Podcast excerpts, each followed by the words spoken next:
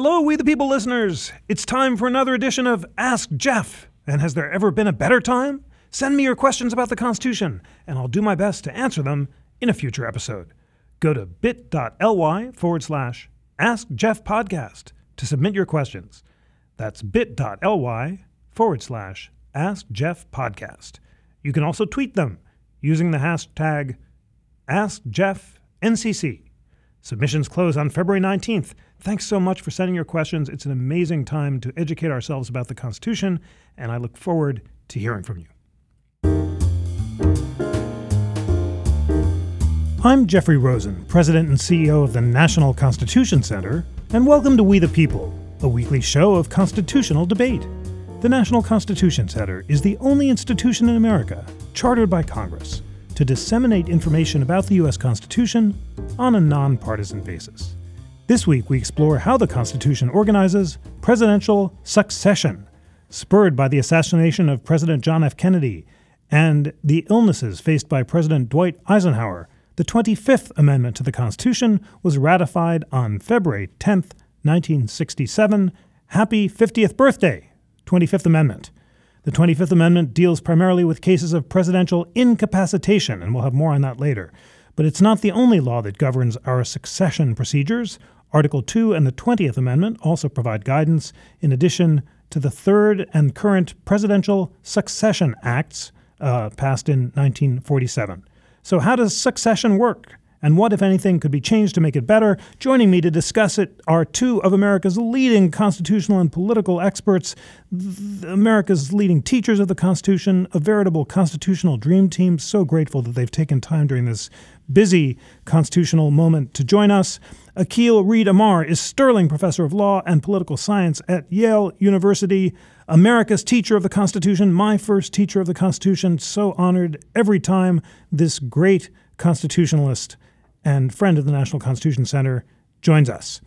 And his most recent book is The Constitution Today, Timeless Lessons for the Issues of Our Era. Norman Ornstein is resident scholar at the American Enterprise Institute in Washington, the author of many superb books on the executive and legislative branches, including The Broken Branch, a dean of commentators and perhaps America's leading scholar of presidential succession. Akhil, Norm, thank you so much for joining. Oh, our pleasure. Thank you. Okay, let's jump right in. Ladies and gentlemen, our explainer on the interactive Constitution on the 25th Amendment is not yet up. It's being edited as we speak, and it's kind of long, but we need to have some of the text, so I'm just going to read the Section 3 and then ask our scholars to tell us about it. Section 3 of the 25th Amendment, ratified on February 10, 1967, says, "Whenever the President transmits to the President pro tempore of the Senate and the Speaker of the House of Representatives his written declaration that he's unable to discharge the powers and duties of his office, and until he transmits to them a written declaration to the contrary, such powers and duties shall be discharged by the Vice President and Acting President." And then Section 4 is quite long. I think rather than reading it, Norm, let me ask you to paraphrase what happens whenever the vice president and a majority of the principal officers of the executive departments or such other body as Congress may provide tell the president of the Senate that the president's unable to discharge his powers. Basically, the vice president becomes president, then the president can say he's fine, but then the secret committee can say that he isn't, and the vice president becomes president. What were the drafters of the amendment trying to achieve there, and could that provision be applied today? So what they were trying to achieve there was, in many ways, a balance, Jeff. They needed to get the votes and move it fairly quickly to get an amendment through, and they knew that they couldn't cover absolutely everything, but they wanted to cover, in this case, in Section 4, the most difficult cases, and particularly a case where a president can't or won't declare his inability or insists that he's now able to go back, but there is a broader belief that he can't. Now, to keep that from being a coup, you had the vice president working with a majority of the cabinet, and with an involvement by Congress, and in effect, to keep the president who says he's ready to go back from going back, you need 2/3 of both houses of Congress as well. Now, you know, we can look at a lot at the history of this, not just the words themselves.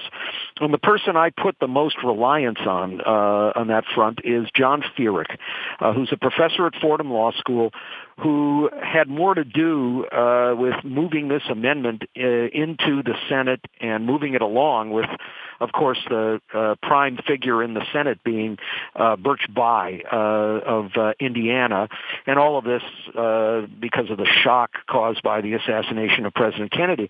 Akhil and I were both at a conference on presidential succession that John Feerick put together a few years ago, and he wrote a piece on this, and let me just quote a little bit from it to answer that question that so many people are asking now about removing Trump.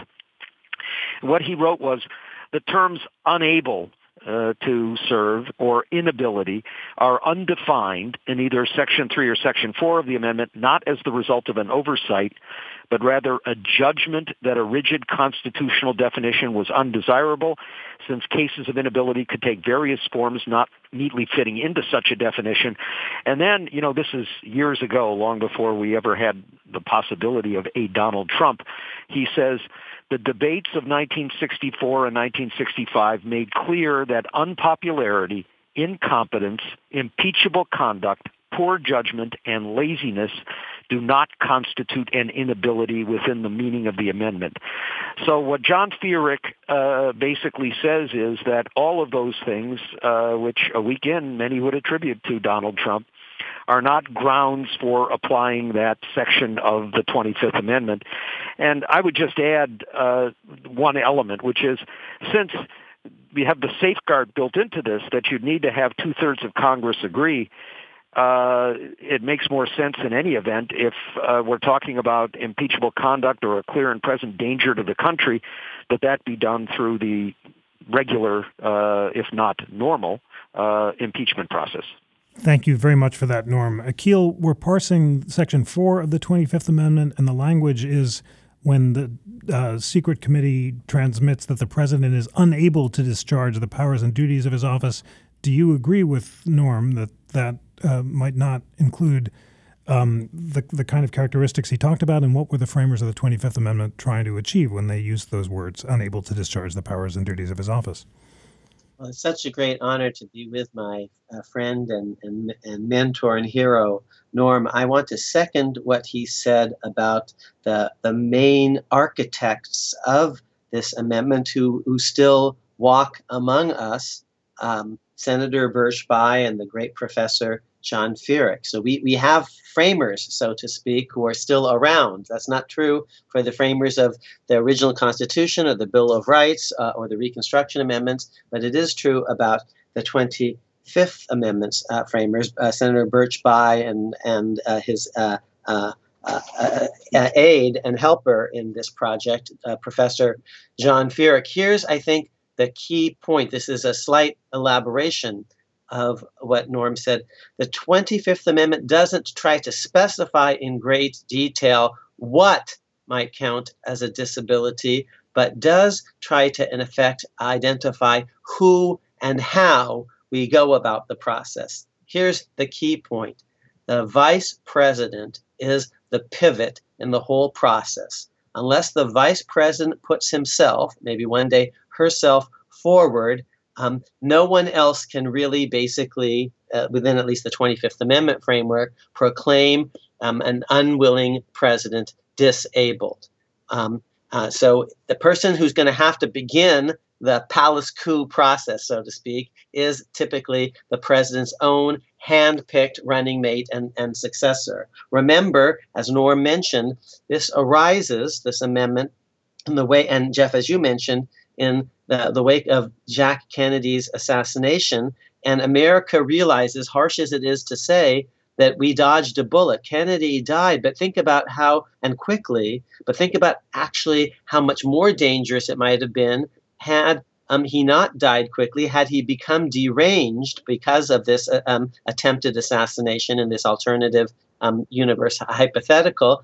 But But one of the aspects of his derangement was an inability to recognize and understand his own cognitive disability. These things can happen because of assassination. They can also happen because of natural aging processes, because of dementia and Alzheimer's. And it's, I mean, no disrespect to the current president when I remind us all that he is the oldest person to take office for the first time as president of the United States. And Ronald Reagan, we now know, who was at the time the oldest president. Now the record's been superseded by Trump of the first taking office, may very well have been suffering from some features of dementia or senility in his term of office. So here are the two keys. Because the Constitution doesn't really specify in great detail what counts as disability, here's what it says, because it is a balance. It's trying to avoid a palace coup. The only person who can initiate the process of declaring a president unable, if the president doesn't do so himself, is his hand-picked running mate, typically the vice president of the United States.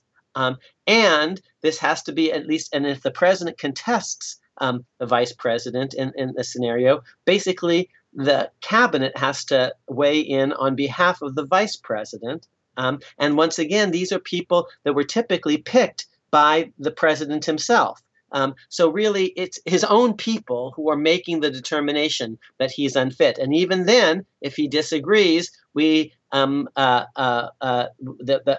vice president and the cabinet don't prevail. Then it goes to Congress, and as Norm said, it has to be a 2/3 vote of each house of Congress in order to oust a president, in order to side with the vice president. And that's even a more demanding vote than impeachment requires, which is only a majority of the House and 2/3 of the Senate. So great care was taken to avoid palace coup-like situations. And in particular, the real point of vulnerability in this whole system is the vice president, because what happens if he's somehow, or she one day, out of the action or out of the picture? The whole machinery pivots on the vice president's willingness to come forward. Great. Well, let's let Norma, if I could, just to sum it up. So that's helpful. We've learned so far that the 25th Amendment provides a mechanism for appointing a vice president if the office is vacant, and it clarifies and provides these procedures for the transfer of power about presidential incompatibility.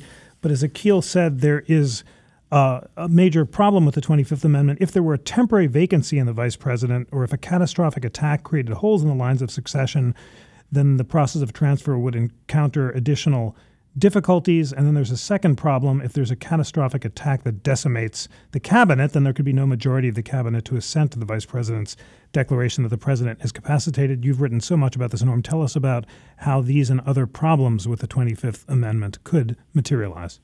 Of course. And, you know, there's one other problem that follows directly on what Akhil said. Some of what they did in the 25th Amendment came out of an American Bar Association report. But the Congress, I think for political reasons as much as anything, didn't adopt everything that the ABA suggested. And one of the things that they suggested was the vice president would be the pivot, but if something happened to incapacitate the vice president as well as the president, the ABA said then the person next in the line of succession should occupy that role, working with the cabinet and the Congress and so on. They took out of that recommendation in the final amendment the person next in the line of succession. So let's go back to the nightmare of the Kennedy assassination and the scenario that Akhil mentioned. And so just imagine that the president was comatose for a significant period of time, and Lyndon Johnson was sworn in and then had a heart attack. Under those circumstances, if we'd had the 25th Amendment, we'd have a vacuum in power and no clear understanding and no mechanism for putting that person in place. So we've still got scenarios out there that are not covered. Now, along with that, we know, just going back long before the 25th Amendment and going back to the beginning of the Republic, that we had a provision in the Constitution to have a vice president who could succeed. And it even mentioned inability. But the Constitution gave Congress the power to create a line of succession after the vice president. And we've had different iterations of this, but as you suggested in your intro, we haven't had one since 1947. We got that one because President Harry Truman, who traveled with the Secretary of State, Stettinius, to Yalta, in the aftermath of the Second World War, back when the Secretary of State was next in line of succession, realized the vulnerability there and came back and proselytized for a new line of succession, wanted to have something that had been there in the early days, which was members of Congress in the line of succession, because he thought that was going to reflect the public more than just having cabinet members. It had originally been the president pro tem of the Senate before the Speaker of the House, and he pushed to have the Speaker of the House. And that's what we have now, a succession act that has the Speaker next in line if the President and Vice President are no longer with us, followed by the President pro tem of the Senate, followed by the Cabinet, effectively in order of the creation of the office.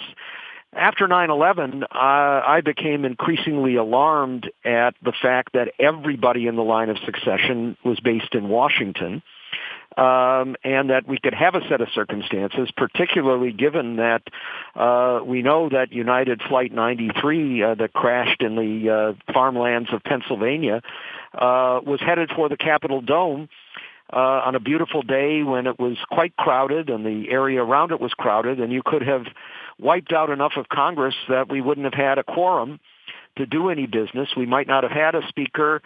And the nightmare scenario of nightmare scenarios was some kind of devastating attack at an inaugural, which would wipe out the outgoing and president and vice president, the incoming president and vice president, the congressional leadership, and probably most of the members of Congress who were assembled there, the members of the incoming cabinet, most of whom would not have been, in fact, all of whom in the previous era would not have been sworn in, and every other cabinet member having filed, as is protocol, resignation as of noon on the 20th, in which case we might have had some rump delegation of Congress that decided not to make it or couldn't make it to the inaugural, declaring that it's the Congress and choosing a speaker to serve, or generals popping up a la Al Haig all over the place saying, I'm in charge.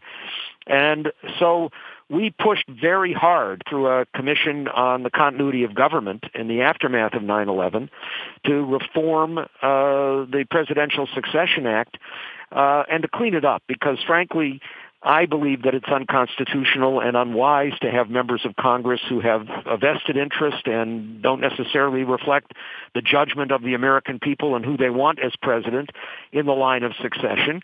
I believe that if you look past the first handful of cabinet posts, State, Defense, Treasury, Attorney General, that you're looking at people not chosen because they have the qualifications to be president, but to fit other criteria of ideology, of region, of ethnicity, and the like, and that there's a better way of doing it, having a series of people after the first handful of cabinet members who could be designated officers of the United States, confirmed by the Senate, representing the broader geography and depth of experience, ready just in case we had a catastrophe.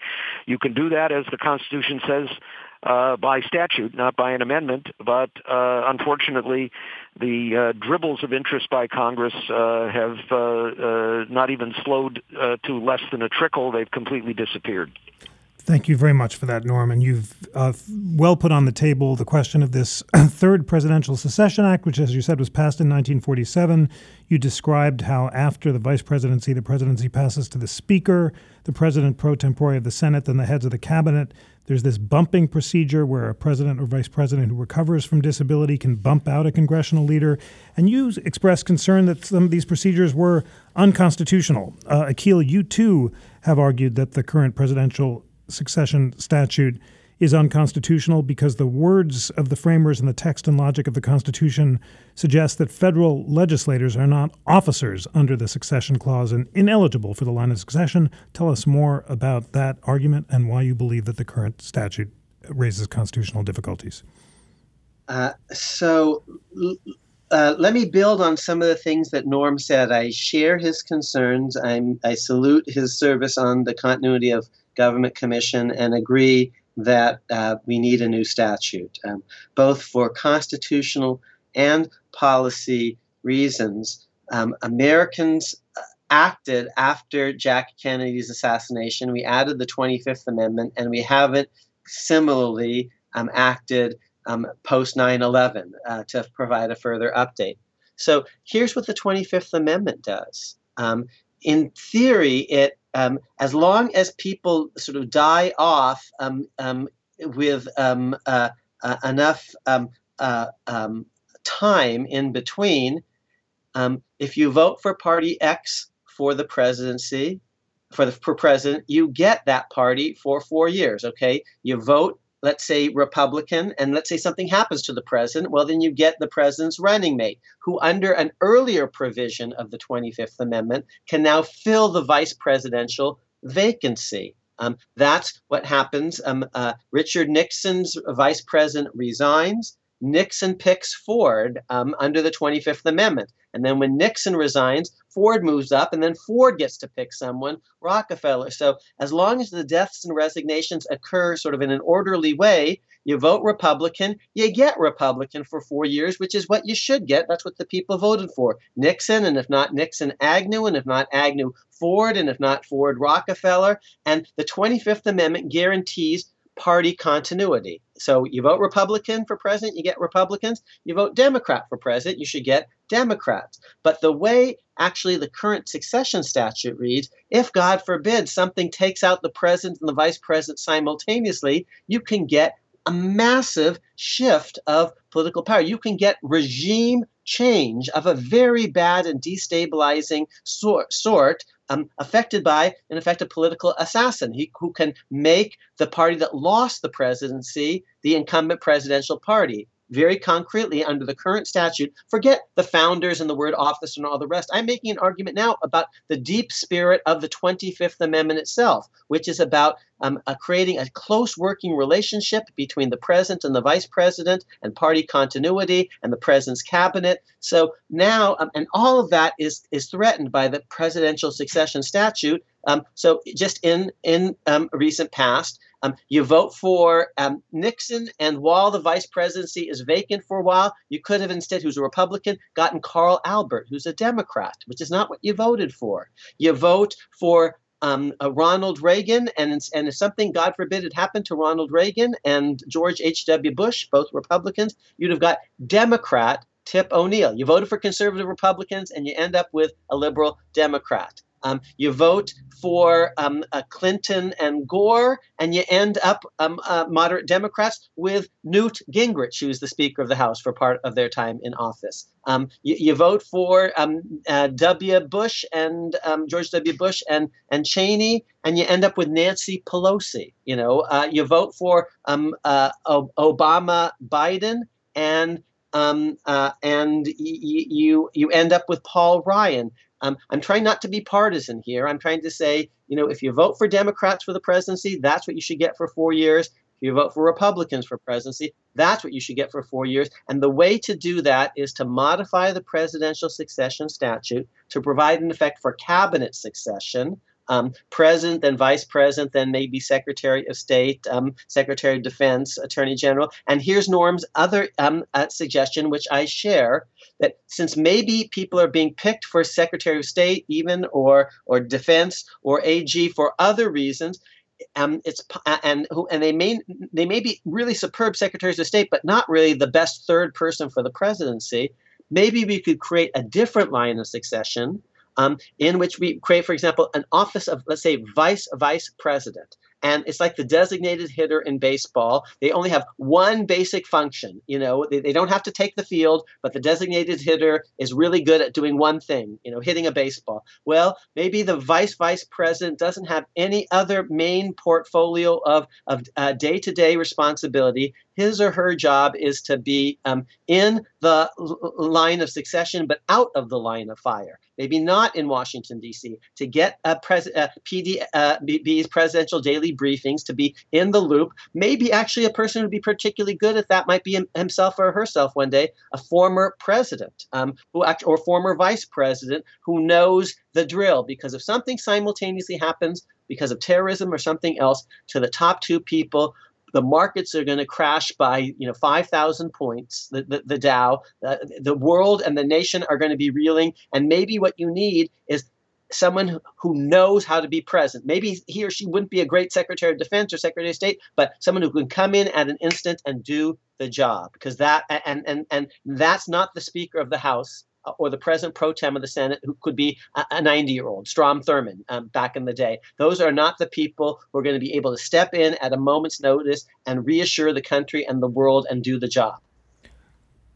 Thank you very much for that. Norman, so Akhil has recommended a vice president. You have recommended, among other reforms, the creation of an interim emergency court of appeals consisting of the Chief Justice of the various circuit court of appeals in case an attack reduces the Supreme Court below its statutory quorum requirement of 6.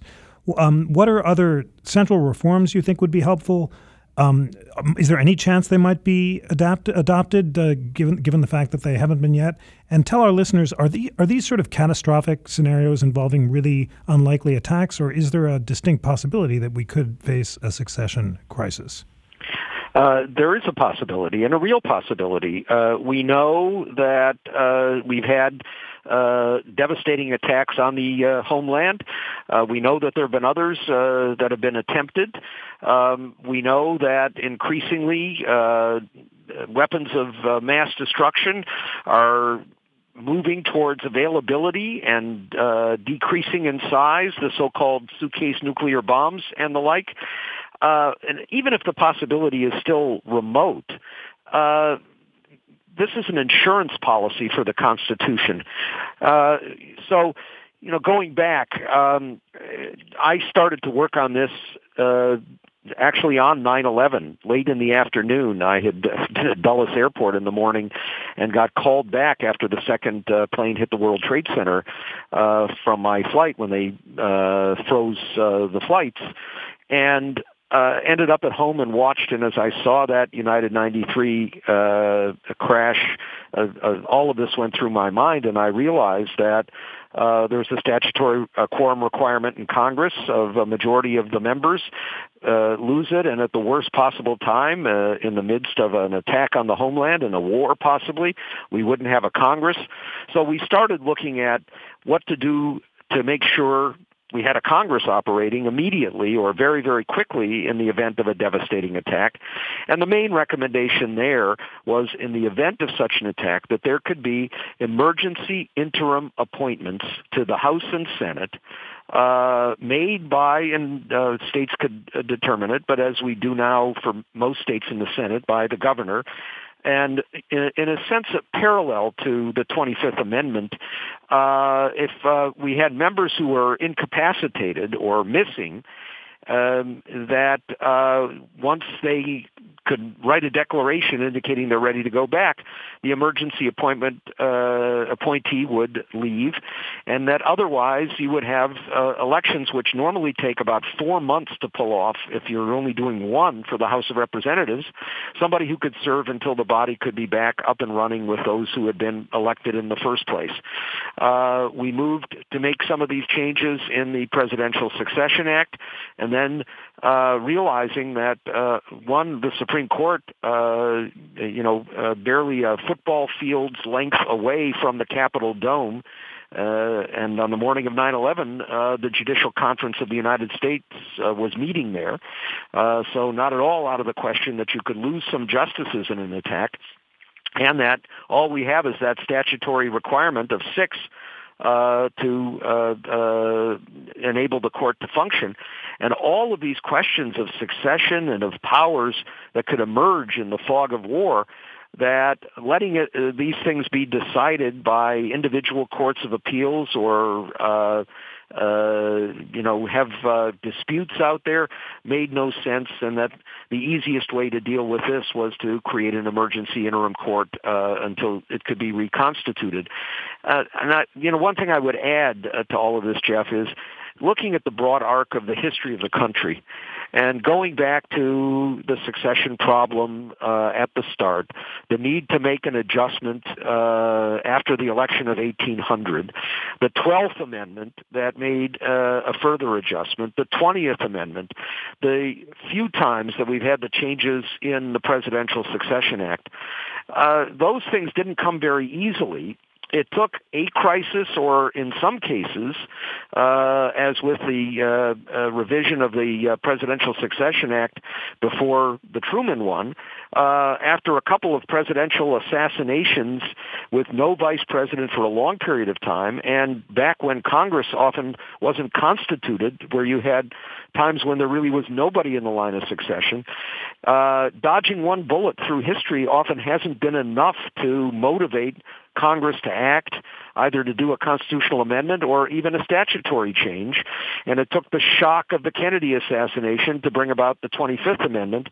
And 9/11 was not a big enough shock to bring about some of these adjustments that we've been talking about. And I should add, Akhil has been a stalwart in using his enormous authority to try and help move these things. But even Akhil couldn't do it. Well, if Akhil can't do it when it comes to the Constitution, it can't be done. But I do want Akhil to do something he can do so well, which is to really take us back to the beginning and give us the Cook's tour of succession evolution from the original Constitution's provisions in Article 2, Section 1, which say, in the case of removal of the president from office or his death or resignation, the same shall devolve on the vice president, and Congress may by law provide for the case of removal, death, resignation, or inability of the president or vice president, to the first Presidential Succession Act, which involved a debate about whether officer of the United States included or forbade members of Congress from being included, and ended up including members of Congress, up to the second Presidential Succession Act of 86, and then the 20th Amendment of 33. Akhil, I know that's a lot, but if anyone can do it, you can. Can you give us the 5-minute version of that evolution in history? I'll do my best. Here's one essential thing to understand about the presidency. It's a continuous office. It's sleepless. There can never, in legal contemplation, be a nanosecond in which America does not have a president. This goes back, in some ways, to English tradition. The famous phrase, "The king is dead, long live the king." The nanosecond that one king dies, the successor emerges. The oath, the coronation oath, might be weeks away, months away, but there is a new king at that moment. The oath, by the way, doesn't make someone president. It's just the first thing you do once you are president. There always has to be a president, and the Constitution provides for this. Congresses go in and out of session, and some people think, we're better off when Congress is out of session. And courts go in and out of session, but there is always one and only one president. And so the Constitution provides for an understudy, a next in line, a vice president, in a way that it doesn't specify. It could have, and maybe by statute, could create vice senators, vice representatives, vice judges, vice justices, but we don't do that. We just have the idea of the vice president as our backup. And originally, you see, the vice president, we needed a backup, but the relationship between the vice president and the president was a somewhat awkward one, because the vice president was the person who came in second for the presidency and wasn't really the president's running mate or inner circle. Arguably, the vice president was the main rival, in a way, of the president, the only person who really, the person who got closest to being president without winning, and maybe in the next election, who might actually get more votes were there a fickle electorate to change its preferences. So originally, you see, George Washington doesn't run on a ticket with John Adams. Adams just comes in second. That's going to be important to the story, that because that's going to get changed. And our system today, thanks to an amendment called the 12th Amendment, is one in which presidents and vice presidents run as a ticket. And so they're already partners in a way, rather than rivals. And that's the regime that the 25th Amendment, after John Kennedy's assassination, is going to try to further refine, creating a teamwork between president and vice president so they can pass power back and forth. A president is encouraged to basically step down temporarily if there's some scheduled surgery, hand off power to his hand-picked running mate and wingman, and then when he recovers from the surgery, take it back and forth, a team process that begins with the 12th Amendment and is refined by the 25th Amendment. But you're asking me about a slightly different piece of the puzzle, which is what happens if both the president and the vice president are out of commission. Because again, to repeat, beginning with the 12th Amendment and then the 25th Amendment, the president and the vice president are supposed to be a team. One of the reasons that Pence is given such power to basically pull the plug with the cabinet's approval on Trump, at least temporarily, is Trump picked Pence. They are teammates together, and that is a 25th Amendment idea building on a 12th Amendment idea. But now what happens if, for some reason, both the president and the vice president are out of commission? The Constitution, because executive power has to be seamless, there always has to be someone at the helm at every point. Someone has to be captaining the ship. They provided for a backup. Congress, under the Constitution, was allowed to designate the number three after the president and the vice president. Now, who should that number three be? Well, early on, George Washington has two really big personality cabinet officers leading his cabinet. And one is Thomas Jefferson, the Secretary of State, and he thinks he's obviously, you know, he should be number three. And he's a leader of a certain faction. Let's call them the Democratic Republicans. And there's Alexander Hamilton, and he's a leader of a slightly different faction. He's Secretary of State, and he thinks he's the big cheese. So the two men sort of are rivals, and each wants to basically have his cabinet position be designated the third in charge in the event that something happens to the president and the vice president. They want to be ex officio, but the next person. And Congress, their friends in Congress say, if you all can't decide, you know, which of you deserves top billing, we'll pick our own leaders to be next in charge. The president pro tem of the Senate and the Speaker of the House, which is what the first Presidential Succession Act does. And James Madison said, that's a mistake. That's unconstitutional. It's supposed to be really, in effect, a cabinet officer and not a legislator. But now you know why they did it, because they couldn't decide, in effect, between Hamilton and Jefferson. Now, here's one problem that Presidential Succession Act of 1792 is going to create. And they weren't thinking about it in 1792, but here's a problem that it creates. What about in an impeachment scenario? Let's imagine in particular a presidential impeachment scenario when the vice presidency is vacant. Let's imagine a president has died or resigned. The vice president has now become president. Before the 25th Amendment, there's no way of filling that vice presidential vacancy. As Norm mentioned, before the 25th Amendment, there were many occasions on which the vice presidency was vacant, either because the vice president had died or resigned or had moved up to become president. For about 40 years in American history, there was an empty vice presidency. Well, what happens if there's a president who's impeached and the vice presidency is vacant? This isn't a wild hypothetical. This happens in the 1860s. Lincoln is assassinated. Andrew Johnson becomes president. The vice presidency is vacant. And now there's an impeachment of Johnson. And who's heading up the impeachment? Well, in part, who presides over it? The Senate of the United States. Who's the formal leader of the Senate? They're the triers, the judge and jury. Who's the leader of the Senate? That's the president pro tempore of the Senate. And he's next in line for the presidency. And this looks kind of smarmy, that if he, his name at the time is Benjamin Franklin Wade, Ben Wade of Ohio, and if he can get senators by a 2/3 vote to vote against Andy Johnson, he'll be president. And he's already kind of got his cabinet picked out. And ordinary people look at this and they say, this looks stinky. And eventually, the Constitution is, the presidential succession statute is amended in the 1880s to provide for cabinet succession and basically take the legislators, the Speaker of the House and the President pro tem of the Senate, out of the loop and restore cabinet officers, put them at the top of the line of succession, which is what Madison said was the right idea in the first place. Eventually, Harry Truman comes along and says, here's a problem with cabinet officers. They're not really elected.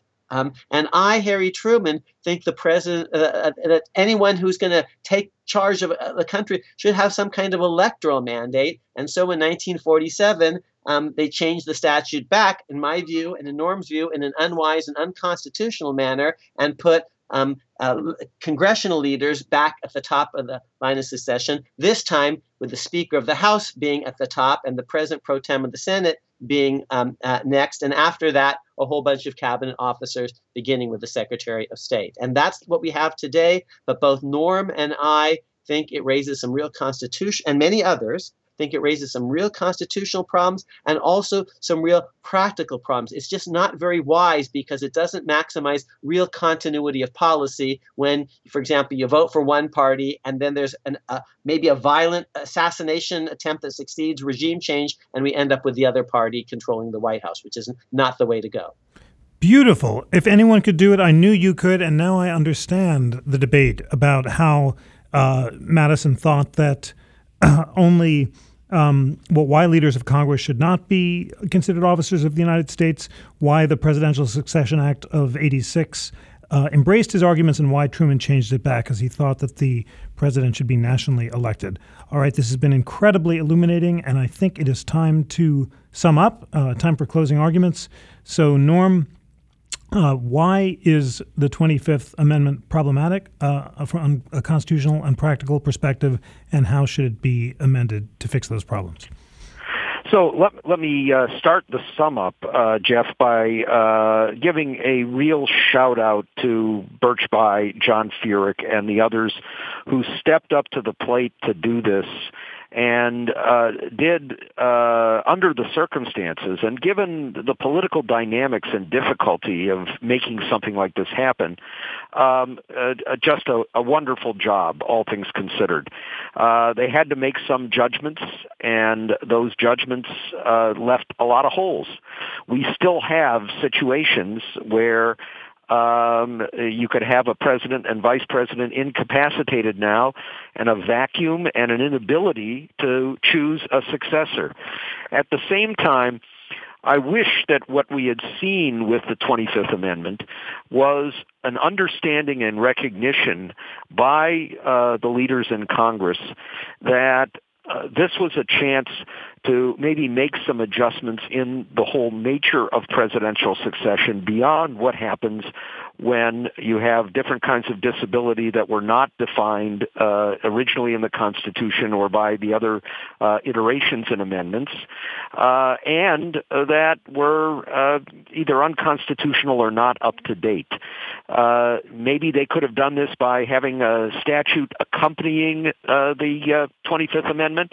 I think if they had put a provision in the 25th Amendment that recognizing that there might be other circumstances that they either did not want to specify at the time or didn't have the votes to do, that those things could be done by statute in the same way that the Constitution originally allowed a line of succession to be created by Congress. But there were other places where we might have been clearer on how to handle this. And now, of course, we also have this sense that so many people are developing, just reading the plain language of the amendment, that this is a vehicle to remove a president who you think is reckless or unstable or stupid or many other things.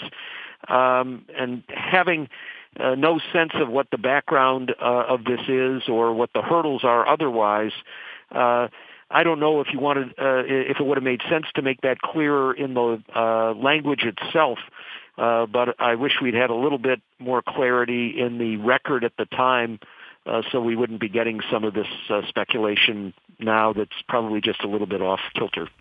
Thank you so much for that, Norm. Akhil, what are the constitutional and practical difficulties raised by our current succession laws, and what could be done to fix them? So I agree with Norm. The 25th Amendment does a pretty good job. I would say it's incomplete in certain ways, and it can be completed by a mere statute. We don't really need to amend the Constitution yet again.